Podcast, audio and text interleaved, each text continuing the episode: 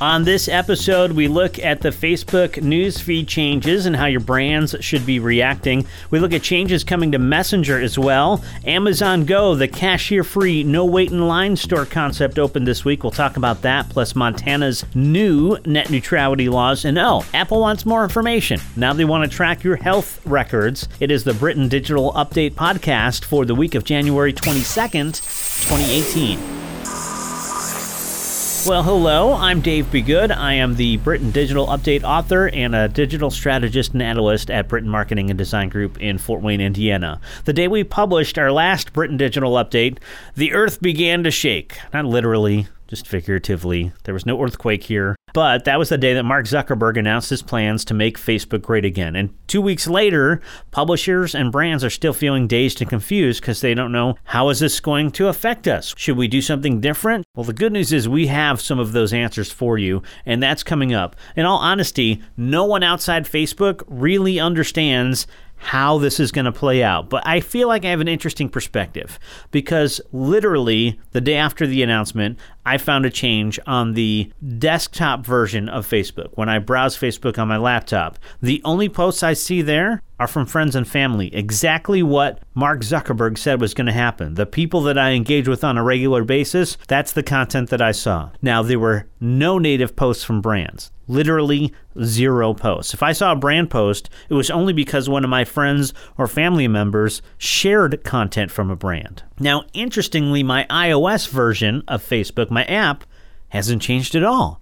There's still cat videos and recipe how to's and viral memes and a ton of brand posts that are completely irrelevant to me. So basically, right now, I see both ends of the spectrum, and it's really a fascinating difference. Now, one of the justifications for a change in the newsfeed, according to Mark Zuckerberg, is that studies show that when people come away from looking at the current newsfeed, they, they feel depressed and deflated. But when they're shown more relevant posts from users they're closer to, like family and friends, they come away from Facebook feeling more positive and more upbeat. And I have to say, after seeing both ends of the spectrum, I 100% agree and I didn't think I would. Last week, uh, one night, I was supposed to be doing some work, some side projects, and ended up getting sucked into Facebook on my phone. Literally an hour later, a, a wasted hour later, I came away from Facebook feeling awful just like I completely misused an hour of my life that I would never get back. So when I use my desktop version, I don't feel that way. I actually feel more engaged. I'm having conversations.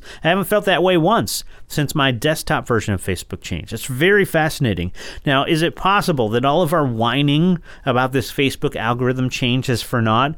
Now, I have to say, again, seeing both ends of the spectrum, the experience is better as a user with the new version, with the changes in effect. But from a brand perspective, this is scary because you're just not going to get the reach that you saw before. However, there are definitely some things your brand can do to minimize this newsfeed change. And of course, we have that covered for you in the Britton Digital Update podcast with newsfeed do's and don'ts. Again, these changes to the algorithm in your news feed are going to be taking place over the next several weeks and months. I know people that have not seen any change in their feed, and I know people like me who have seen the change. And uh, Facebook has made it clear when it comes to brand pages, they're going to see their reach, their video watch time, and referral traffic decrease. The impact is going to vary from page to page, they say, driven by factors including the type of content they produce and how people interact with it. But there are some things you can do as a brand on Facebook in 2018 to help your situation. First of all, do continue to post organically. While reach is going to be reduced, organic posts on your page serve multiple purposes. Not only is it content that can engage people on a regular basis, organic posts that users see when they come to your brand page can still show one that your brand is active, to build trust with the user that doesn't necessarily know you, make you credible, and it can inform them about products and services. You do want to create engaging posts, but not engagement bait. Your brand needs to create posts that are relevant to users while staying relevant to your brand. So you want to create posts that encourage conversation between followers, not necessarily conversation between the brand and followers, but the followers between each other. But again, not engagement bait. You don't want to beg for likes or comments That'll lead to being demoted in the newsfeed. That'll be very bad for your page. Do you continue to post original video content? Video continues to be a focus for Facebook. It's still the top performing content. It has higher reach and engagement than image, link, and text posts. Plus, Facebook specifically called out live video in its announcement about these newsfeed changes. So they say live video receives six times more interactions than regular video. And that's what they want. They want these conversations happening. So live video is good. Don't assume people are seeing your posts. A paid component is a necessity in 2018 when it comes to Facebook strategy. The good news is that Facebook has ad targeting that is robust, so you can make sure that your content can get in front of the right people at the right time. Your budget can go a long way without having to spend a lot of money.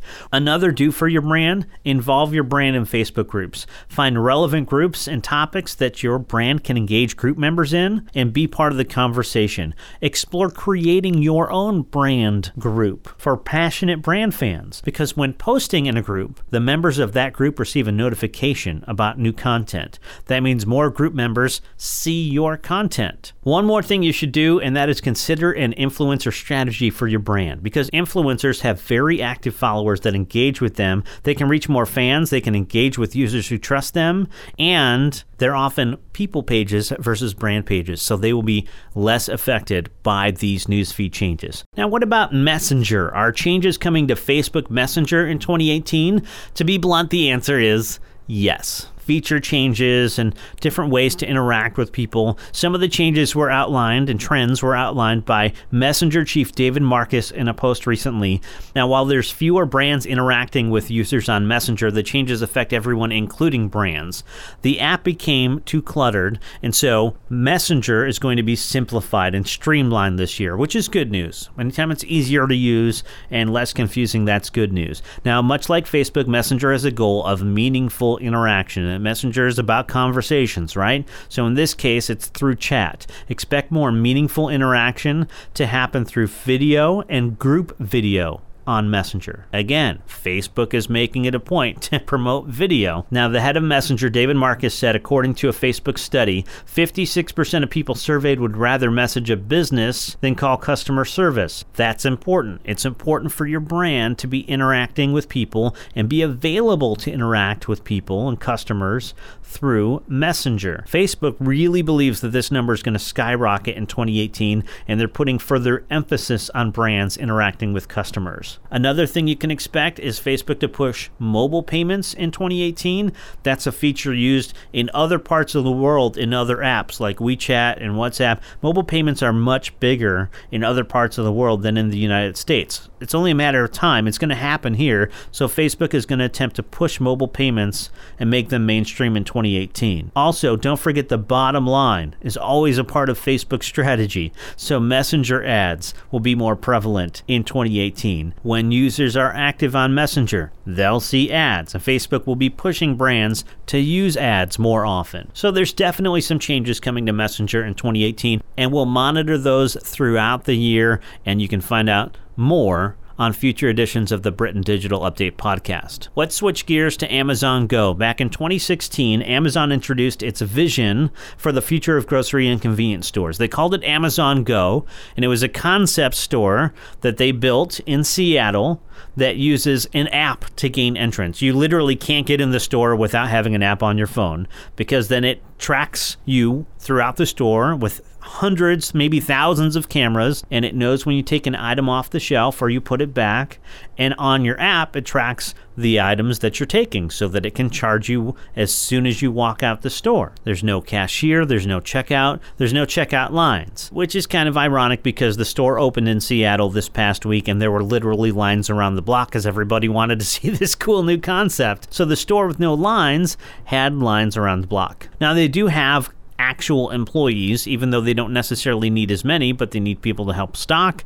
They need employees to check ID if anybody wants to buy alcohol, but it is supposed to be a very tech heavy, efficient store. Now, whether or not Amazon plans to expand this concept to other locations through the globe, that's really not known at this point. I'm sure that they have some plans. It's only been a few days. This store has been open after all. One thing's for certain though Amazon isn't the only retailer bringing technology into the grocery and convenience store. Kroger recently expanded a test called Scan and Go. Kroger is another grocery chain that has tons of locations under a couple of different names, but uh, they expanded the scan and go test to 400 of their stores. This is a test that allows customers to scan groceries with an app as you're shopping. So you, you grab something off the shelf, you're going to put it in your cart. Instead of scanning it at the checkout, you scan it as you put it in your cart. And then when you get to the self checkout, all you have to do is pay. So the, the lines aren't long because all you're doing is paying. Now, eventually, just like Amazon Go, when you walk out of the store and you get charged, Kroger will do that with this program as well. They have to continue to work on the technology, and eventually they'll be able to have you skip the self checkout line altogether, which sounds pretty awesome. Kroger also recently announced a test for digital shelves in 200 of their locations in 2018. It'll replace the edge of the shelf where the price tag is with a digital screen in that little section. So the price tags will display digitally, and even better, when the price changes, it'll update digitally. So you don't have an employee going and changing all the little price tags. You can just hit a button on the computer and it all updates in every store at the same time. That frees up employees from changing price tags to be able to assist customers so they have a better experience. Now, the shelves will also be able to display um, coupons and nutritional information, and there's plans in the future for those digital screens on the shelf to communicate with your smartphone as you're walking past because you'll have an app and in that app you'll have your shopping list. So when you come to an item that is on your shopping list, it'll literally highlight, like light up on the shelf in front of you to make finding your item quicker. Now, if you have dietary restrictions, like you have to be gluten free or dairy free, it'll alert you to an item that fits your dietary restriction or maybe violates it. So, from a health perspective, it can be very helpful too. It's really fascinating. So, there's a lot of digital changes coming to grocery and not just from Amazon. Let's talk net neutrality. Many Americans were pretty displeased when the uh, FCC announced that net neutrality was going away. The FCC didn't really seem to care. The Federal Communications Commission, they repealed the laws anyways. They, they deemed them as unnecessary regulation.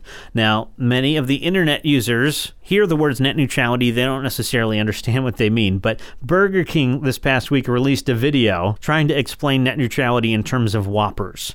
They made some customers wait for their signature Whopper only a couple minutes. And some customers had to wait like 20 minutes. And they're like, wait a minute. So I have to pay more if I want faster service. And they try to explain fast and slow lanes just like net neutrality. It's about paying more or possibly charging more uh, to be able to have faster internet service or have your websites load faster or slower. Okay, so while federal regulations were repealed, some of the states have been considering their own laws. We can create laws too as a state, right? So they've been considering their own laws to offer internet customers the same protections that net neutrality did. In Montana, just became the first state to actually do it. Beginning July 1st, any internet provider that has a Montana government contract will be forced to honor the principles of net neutrality for any customer in the state. Now, Engadget.com reports that the FCC crafted its repeal to specifically prevent states from doing this, from creating their own laws, but Montana believes it may have found a loophole, so other states are trying to watch and see what happens because